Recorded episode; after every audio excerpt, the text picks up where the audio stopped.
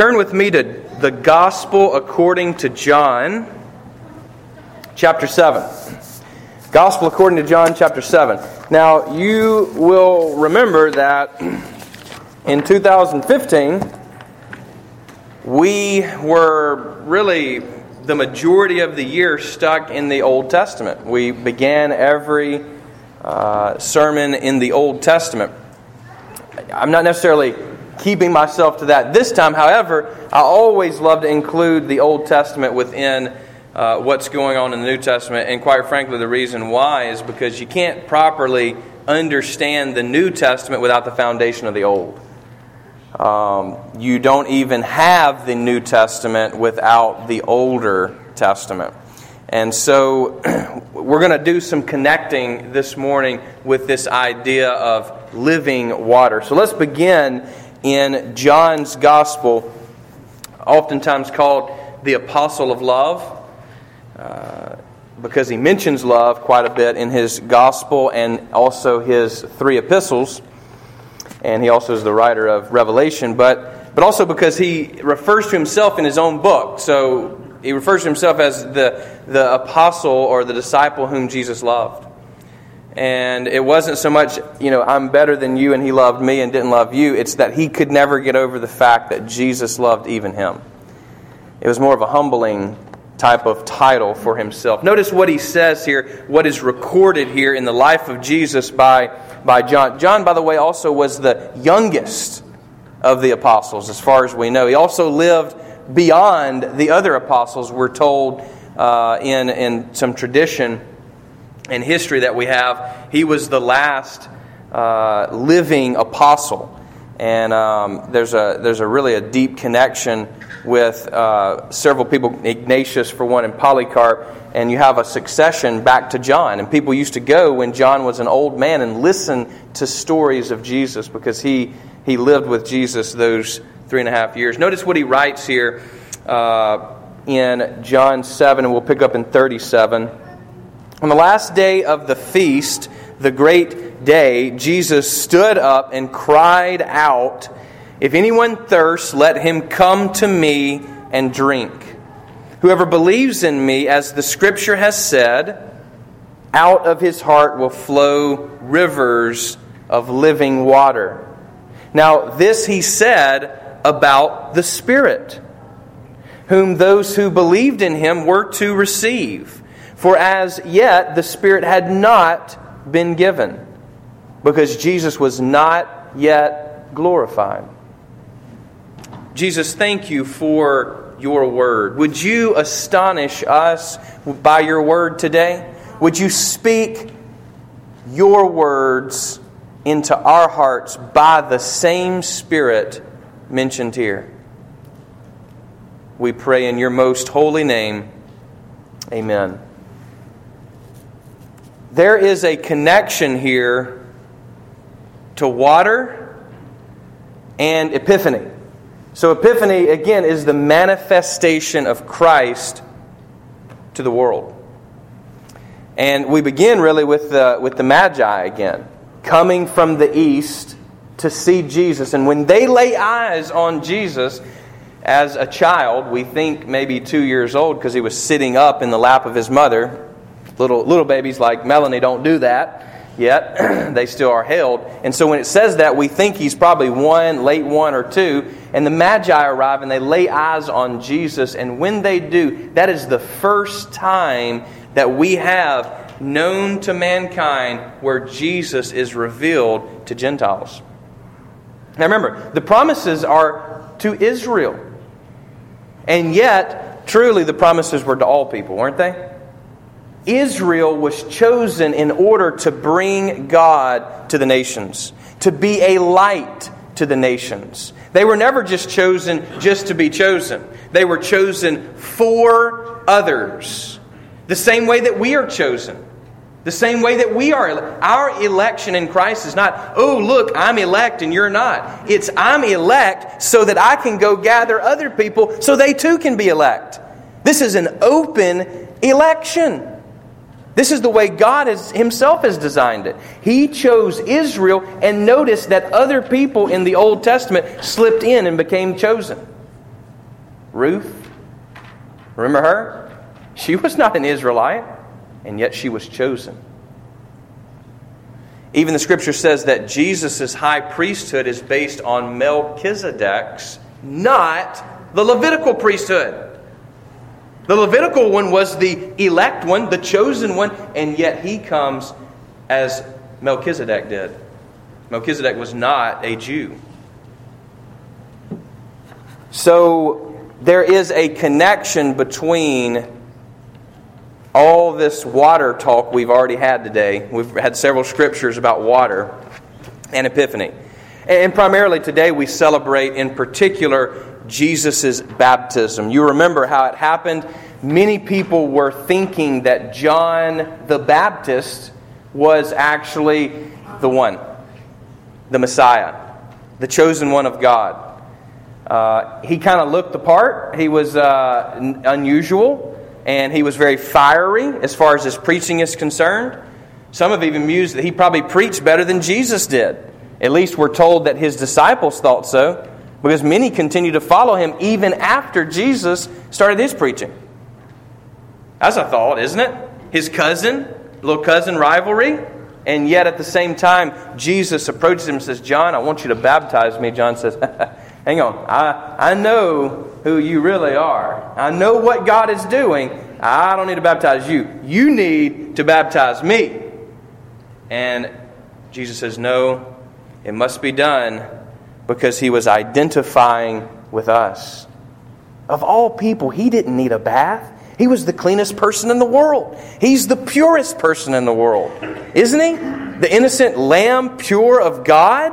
Absolutely. He has not sinned. He does not sin in his earthly life. And yet now he's getting baptized, this bath that God has provided. You know, this, this, uh, this thing of water goes way back in the Old Testament, doesn't it? I mean, when you first open up your Bible and start on the first few pages, you're going to find water.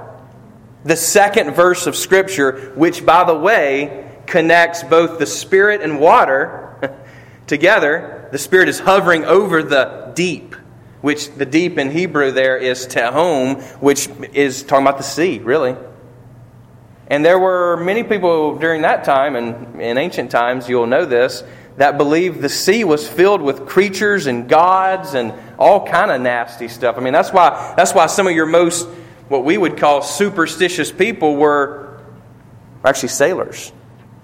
Is because man, that, I mean, you're out there on the open water. They don't have sonar. They don't have radar systems.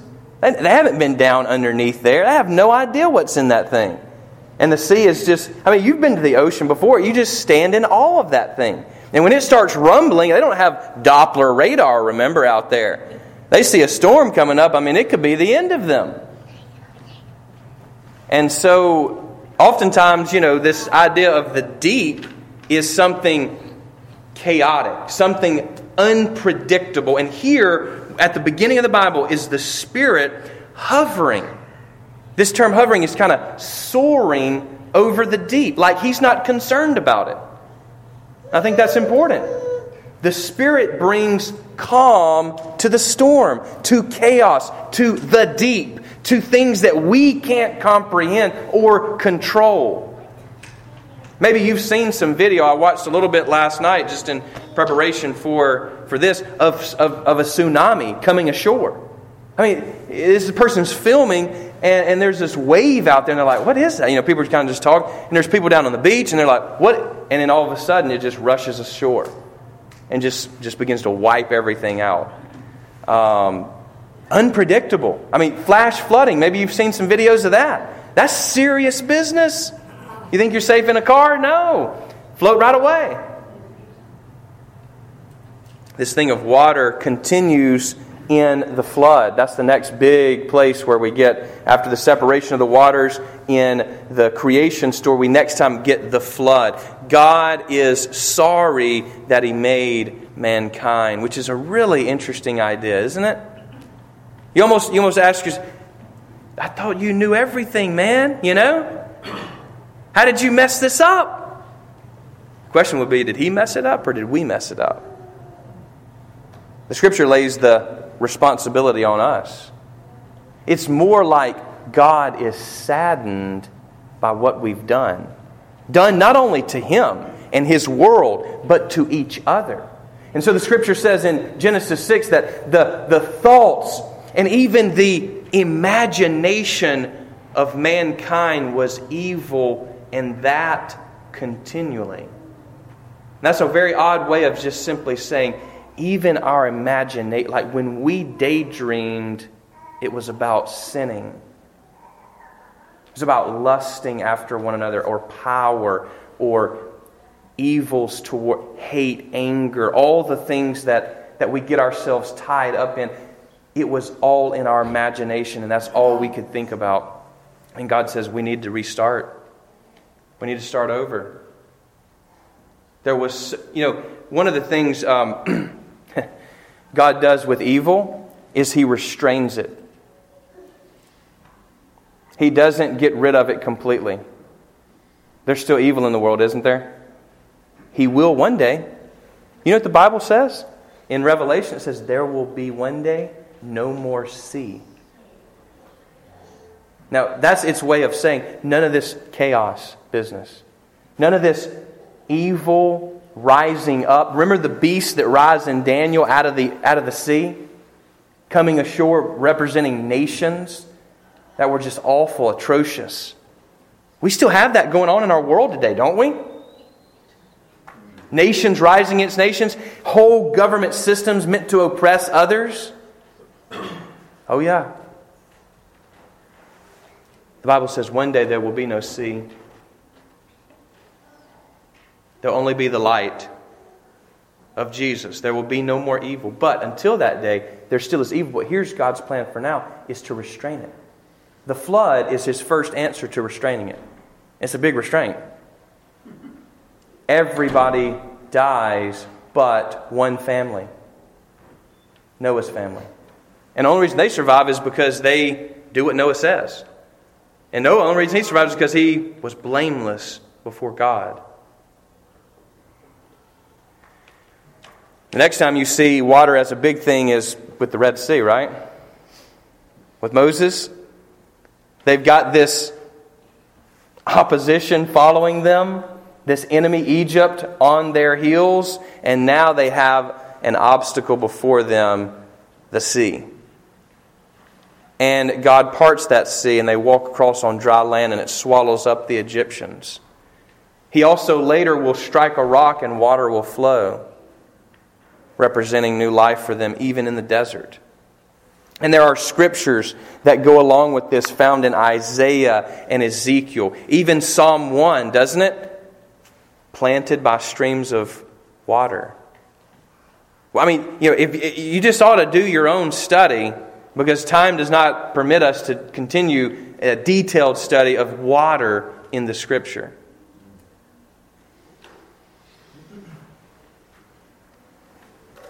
In Isaiah, in particular 43, he talks about making a way. This is 16 through 21 making a way in the sea.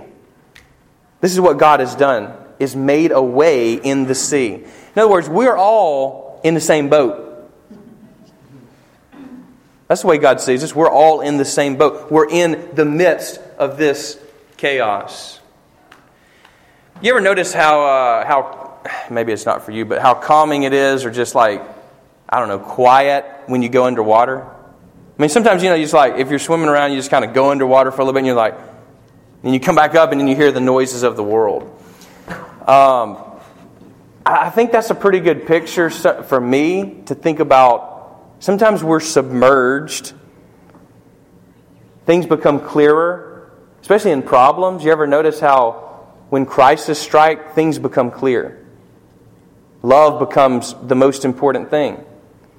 Someone's on their deathbed and things get, get for real. Things get clarified. Kind of like being under the water. You know, you got to get back up. that's, that's the next thing. You got to breathe, you know. That's going to be your, your main objective is getting back up to the surface. And then when you hit the surface, though, there's all this chaos and noise and just the, the waves and, you know, that's how life is. There's even a story in the Bible of Jesus in a boat. You could say in our boat. And Jesus is in this boat, and there's a storm that comes up. And the disciples, now they were fishermen, so you have to understand, like they understood the Mediterranean. They knew, and by, you know, they called it the Great Sea. I mean, that was, that was, that was what really made up the Roman world in that area was, was the Mediterranean. They knew that Mediterranean. And yet they were scared. Now, when if I was with professional fishermen like those guys on like the deadliest catch, and they start getting freaked out in a storm, I, am gonna, you know, I, I I'm gonna get pretty scared. I'm gonna be like, "Hey guys, are, are we gonna be all right?" You know, hey man, be quiet. We got to deal with this. You know, I'm gonna, I'm gonna start getting ner- pretty nervous. Well, the fishermen are nervous. They think they're gonna gonna die, so they start looking for Jesus, who's not a fisherman, by the way, not by trade, he's a carpenter, and he's asleep. Sometimes don't you feel like in the in the storms of life, God is not really paying attention? You're like, hey, kind of start praying louder, maybe even praying out loud. Do you hear me? You know, wake up. He's asleep because he doesn't have the same concerns that the disciples do. He wakes up, now or they wake him up, and, and they say, Hey, we're going to die out here if you don't do something. So he goes up and he speaks to the storm and he stills it. Now, another time, he's walking to them on water. You remember this? In the storm. He doesn't calm it.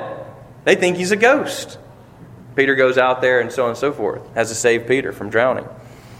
Peter has faith and he doesn't have faith. Sound familiar? Sound like part of your life? Sounds like my life. In some areas, I have, I have great faith, some might say. In other areas, I don't. And I'm, I'm praying to God, Lord, I believe but help my unbelief. You know, in navigating life's waters, there's kind of, I just wrote down a, a, few, you know, to me that I find in my own life. Sometimes life, life's water is placid. Yeah, it's just, it's just very calm. You're just cruising along, you know, just enjoying, chilling out. Things are going well for you. And that, I mean, some of you are, are you know, in a placid lake right now. Not with the big alligator, but, um, you know. Uh, but instead, you know, you, you just in a calm lake. Uh, you're just cruising around. Things are going well for you. You're, you're on vacation, so to speak, in your life right now. And it's good. Life is good. Other people are not there. And we, and we, we need to celebrate with those people who are at peace right now, who are stable in their boats, who, who are not in a storm. We need to celebrate with them. Don't be jealous. Be glad for other people. Be joyful for other people. Um, other people, and I find myself sometimes in choppy water. That's how I call it, choppy water. You know what I'm talking about? It's when, like right now, if you're out on the Tennessee River with that wind blowing, you're going to be, it's going to be pretty choppy those waves white capping, right? And so if you're in a boat, it's, it's going to be constantly clapping against the boat. You know, if you stand up, you're going to be doing this number. I mean, it's just not a stable place. It's choppy water. It's not, it's not like super dangerous, but it's, it's definitely choppy, unbalanced place in life. And some of us get to a place where we're just man, just things are, are kind of thrown off. It's not, it's not so much that just things are awful. You know, you wouldn't describe your life just, oh man, I'm really in the thick of it right now. But, but you would say, man, I just can't seem to juggle everything, you know? It's got stuff going everywhere. Just being tossed here and here and there. Other times, I wrote down that my life seems like I'm in the rapids. You know what I mean? I'm talking about life is coming at you fast. I always used to love those nationwide commercials uh, you know, they were funny. I, I can't describe it. I'd, I'd, do a disservice to you. But, but life comes at you fast. I mean, it's just coming so quick. You got You actually ha- can't just look right in front of you. You have to be looking downstream, or else you're going to be running into a rock. You know, I, have had some experience on rapids before. Uh, I've actually, with a with a youth group, led, you know, a boat or a captained a boat or whatever you want to call it, one of those rafts um, I've manned a raft with with teenagers in it. So it was just me. There was, there was no guide. I was the guide, right? At the Nantahala River. So it wasn't like the Ocoee, but it's, it's the next step down. And so I'm, they're like, hey, do you want to just lead them? And I was like, Man, yeah, let's do it, you know. I got this. And so he, you know, he ran down a couple things, whatever. So I made the guys, one of the things I did was when we would go through like a, a curve or a bend in the river, I'd say, everybody close your eyes and just do what I say. And so then we'd, I'd be spinning the boat as we went through the thing. Well, at the very end, I mean, at the crescendo, they always have this nice little waterfall kind of thing where, you, where it's like one big, you know, hoo ha right at the end, you know, and it's supposed to be real fun. We got stuck on a rock and had to be rescued, and people were like floating down river. You know, I had, I had three different guides come to our boat and then floated away because they, they mishandled it, and we're stuck up here on the, the edge of this thing trying to get out. Finally, the third guide was able to get us out. It was a disaster and a debacle, and it was really my fault because I, I wasn't able to navigate, uh, navigate the waters. What I've found in my own spiritual life is that I can't always do it. I think I can. And most of the times, you know, most bends or most rapids, we, you know, we feel like we've got it. But there comes sometimes where we just get to a point where we say, you know what, I can't do this. I really need some help. I need somebody else in the water to come and rescue me. You know, God wants to be our captain, really, our guide. That's what He calls us. He wants us to be in His boat. And when He says, hey, everybody paddle left, we need to paddle left. Paddle to the right, we need to paddle to the right. And you say, hang on, I think that's the opposite way. Uh, trust me, He knows where He's going Amen. if we listen to Him and not try to pilot our own boats. And other times we're just simply in troubled, stormy water. Um, you know, thankfully, I've never been in a, in a, in a bad storm out at sea. Uh, but I've watched some video of it. I did last night just so I could kind of kind of look at that. And I saw a cruise ship doing this number in the water. And I mean, inside of that thing, it was un. But people were just. I mean, it was nuts. Never seen anything like that in my life. One of those big ships. And the ocean was doing that because, again, the ocean is not always something we can tame, it's not something we can control. Water is not something we can control. I think that's why God has chosen water as the symbol for new life, for His work in our life. Is because when you go under that water at baptism, you can't control the life that He has for you. He's the one who's given you life, not yourself. He may call you to some things that, that you don't think you can do. I mean, that's part of living by faith, isn't it? I mean, it's the same. It's, I mean, you know, I hate to be a, a broken record on this, but it's the same way in marriage. When you get married, you have no idea what you're getting yourself into. When you, I see some several amens and also punches, you know. Um, when you have children, you have no idea what you're getting yourself into. It's the greatest of joys and it's the worst of things brings out the best in you and it brings out the worst in you. Doesn't it? I mean, if, if we really knew what happened at home sometimes, we'd look at you different. You, you'd look at us different. Thankfully, we have some privacy in our life. Aren't you glad that God gives us that kind of privacy? I mean, even with our thoughts, you know, like I can't read minds, and really no one can. Uh, I can read some facial expressions, but I can't read your, and that's a good thing. Because I know some of the thoughts you have toward me are not good, unlike God. You know? Some of the thoughts I have toward you are always not going to be good. I'm thinking, what in the world? What are they thinking? I'm glad I don't know. It's a good thing that God gives us that sort of privacy. Sometimes we're in troubled waters and we need to know that Jesus is with us. Other times, we don't just need to know He's with us, but He needs to calm the storm. We all go through storms. Every single one of us go through storms. Storms of life. Out on the open sea is a very dangerous thing. I've been through storms in my own life. And sometimes the current of life is so fast that we cannot stop it even if we wanted to. You know, I, I hate to give all my nautical stories away in one sermon, but I was rafting last year, or not rafting, kayaking with Jessica and, and some neighbors. And, uh, and, you know, I got into some choppy water, some troubled water. And my, my, I mean, it was just, you know, I'm pretty good at the kayak, but I mean, I just flipped out immediately. Just, it, it just I hit a little branch and I was gone. I was out in the water. I'm floating around. And I mean, you know, you think to yourself, okay, the water's like up to here. I can just get out, flip over my boat. Yeah, right. I'd like to see you do it, you know? Because I'm sitting here, you know, got my feet plugged into the ground like an anchor, and I'm just scooting along. The river doesn't stop. The current doesn't stop. And it's really dangerous to put your feet down like that because if you get caught, then you lay down and you never come back up again. Instead, you got to float. You got to put your feet up, is what they tell you. Up in front of you, actually. And that's the way you go down river, is just like this, so that if you meet an obstacle, you can hit it with your feet and keep going and not get caught. You know, and, and in, in life, what we have to do is we have to trust God, not try to do it ourselves and stop and plug our way, because that's dangerous to do. When the current is going one way, especially His current, we do not stop it. The scripture says, do not quench the Holy Spirit. Do not grieve the Holy Spirit. If you know that God has called you to something and you are quenching that, stopping that, that is a very dangerous place to be in your life. No, instead, we must say yes to the Spirit. Yes to His manifestation in our life, His epiphany in our life. And here's the neat thing theologically speaking, is Epiphany's connected to Pentecost. It has to be according to John.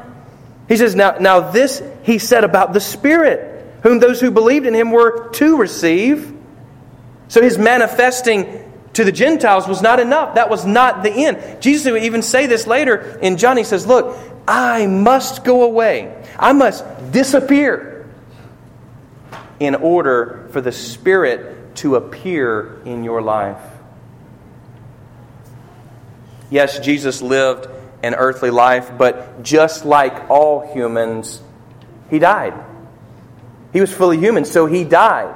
He died a death unlike any other human, but he died as a human. And then he resurrected and appeared to people, but then he went to be hidden. We just said it in the creed, didn't we? In heaven. He ascended into heaven and now sits at the Father's right hand. Now, he's hidden, but that's a good thing. Just like your thoughts are hidden from me, that's a good thing. Because he's hidden, that's a good thing. Why? Because when he's revealed again, that's it. That's the end. There's no more choosing, there's no more wavering back and forth. There's only the end. So, as long as he is hidden, then it's God's grace to us, his favor to us to grow in his grace and to reach the world. Because as soon as he comes back, it's over. There's no more evangelism, there's no more mission work. It's over. The show's over. We go be with him, and there is an end to evil. But until that day, we're still in the same boat. And we must help each other in this boat. We're all at different places, maybe. Maybe we're on the side that's not so rocky. Other people are right in the midst of the storm. And it is our job to, to actually help and to trust God and to show other people God in our life. The light, just like a lighthouse. He is the light, and we are called to be flames of fire. Notice that when Jesus comes, he's going to baptize, John says, not just with water, but with the Holy Spirit and fire. We are to be torches of light for God in His world. He is to light up our life. You say, water and fire don't often mix, but they do in the Bible. They really do. You remember he's a cloud by day and a fire by night? That, what's, what's a cloud made of? Partly participa- uh, participation. Precipitation. Yeah. Not only that, God calls us, once we are baptized, into his fire. Sanctification. Into his purifying fires. Just as uh, Shadrach, Meshach, and Abednego went into the fire and did not burn up, so he calls us to go into his fire and we won't burn up. But the result is we'll be purified. We'll be made holy as he is holy. His eyes are flaming like fire. Isaiah sees a picture of the temple filled with smoke. What, what creates smoke? Fire. There's this always this image of fire and water representing the Spirit. So, in your life, do you need God to wash away some things? Because that's what water does. Clean you up. Some of you need a bath. Now, we actually are going to be reaffirming our baptism in a couple Sundays. We're actually going to have a few baptized. And it's going to be an opportunity for you to reaffirm that baptism because, because the bath that God provides in baptism is a one time thing.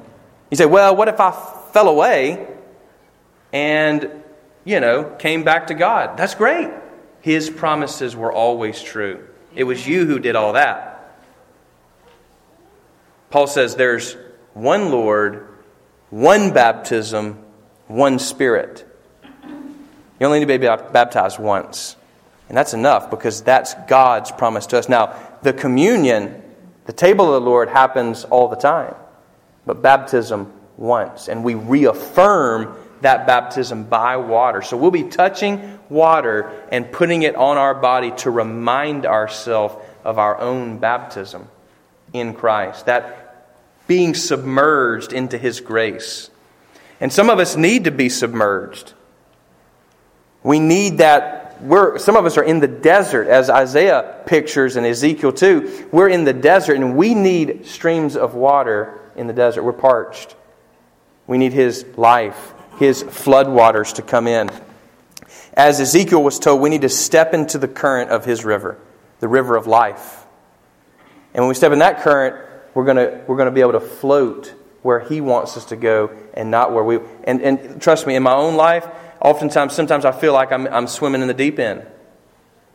I feel like I'm in over my head. Oftentimes I do. With my family. Being a dad, I don't feel like I'm a good dad. I don't feel like I'm a good husband or a pastor for all that, for all that uh, matters. I don't. I feel like I'm in way over my head. God is doing way more than I could ever think or ask for or be wise enough for. But that's okay. I've learned that's okay. It really is. It's okay to be in over your head as long as God is with you. That's what matters is that He is with you. He doesn't want us to be Superman. He doesn't need a Superman. If He did, that's, that's what He would call us to be. It's not. We need each other. We need each other. And no one person in this church can do it all. No one person is called to do it all, which is why we need each other. We're living stones in His building. Living stones. And we are to carry that living water to other people in our world who are in the wilderness, at our work, in our family, in our neighborhood. This is a year where, you know, now that I'm not the HOA president, I feel like I actually can reach out to my neighbors, you know, without them thinking I'm like snooping on them or something. And one of the greatest things you can do is with you know, within your street, just, just take your street, for example. Be a light on your street. I mean, I, have lived in a neighborhood before where, where, you know, people didn't even know their neighbor. Never talked to them. I, you know, I call it just sort of going beyond the wave. You know, everybody does the wave thing, but they never actually communicate beyond that. Go beyond that with your neighbors. See what's going on in their life. Love. I think this is what God has called us to do in each of our neighborhoods. It's not just my, it's not my job to go into your life and evangelize, it's your job. Amen. That you have your own mission. That's not the pastor's job. It's not the elder's job. It's not the, the whoever you think is a high Christian or whatever. No, it's your job. That's your circle of influence. I'm not in that circle. Heck, I can't even get into your workplaces. Might as well forget that. I don't have a clearance card. You know? The FBI hasn't ran a, ran a thing on me. Only you can get in there. And I love hearing stories of how people get connected to our church. I always like to ask the question, how did you get connected to our church? Oh, it was a neighbor or it was a coworker. I mean, some of you are here because at work somebody shared something and you got interested. You were invited. I mean, Most people come to church because of a personal invitation, not because of a billboard or a commercial on TV. It's because of a personal invitation. That's what we want to be doing. Personally inviting other people to go deeper. Remember that song? Going deeper in the water of God. That's what He's calling us to. Go to the deep end. And He'll be there to help us submerge into His grace and he can calm the storm if he needs, if he needs to. And if not, then he can help us ride it out. We as a church need to be there for each other when that time comes. If anyone thirsts, let him come to me and drink.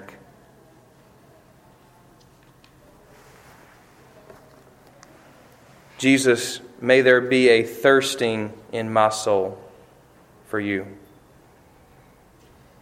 At times, Lord, I fill up on things of this world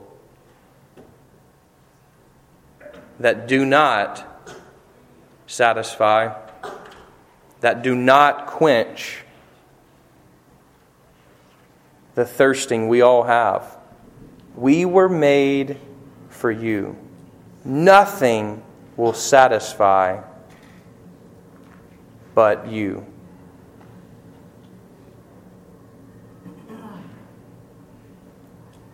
if we're not thirsty this morning, would you plant a seed in us of dissatisfaction? Lord, for those who are cruising through life, not in need of you, would you, O oh Lord, create an atmosphere where they understand their need for you? For those of us who are in troubled waters, Lord, would you calm that storm? Would we cry out to you? Would we seek you until you awaken in us? Lord, I need that awakening. I need that living water. You say that when the Spirit comes in, we will be overflowing with living water. Water that brings life, not just to us, but to others. It's not something meant to be kept to ourselves, but shared. Flowing from us, flowing from you to others. May this be our prayer. Today we pray in Jesus' name. Amen.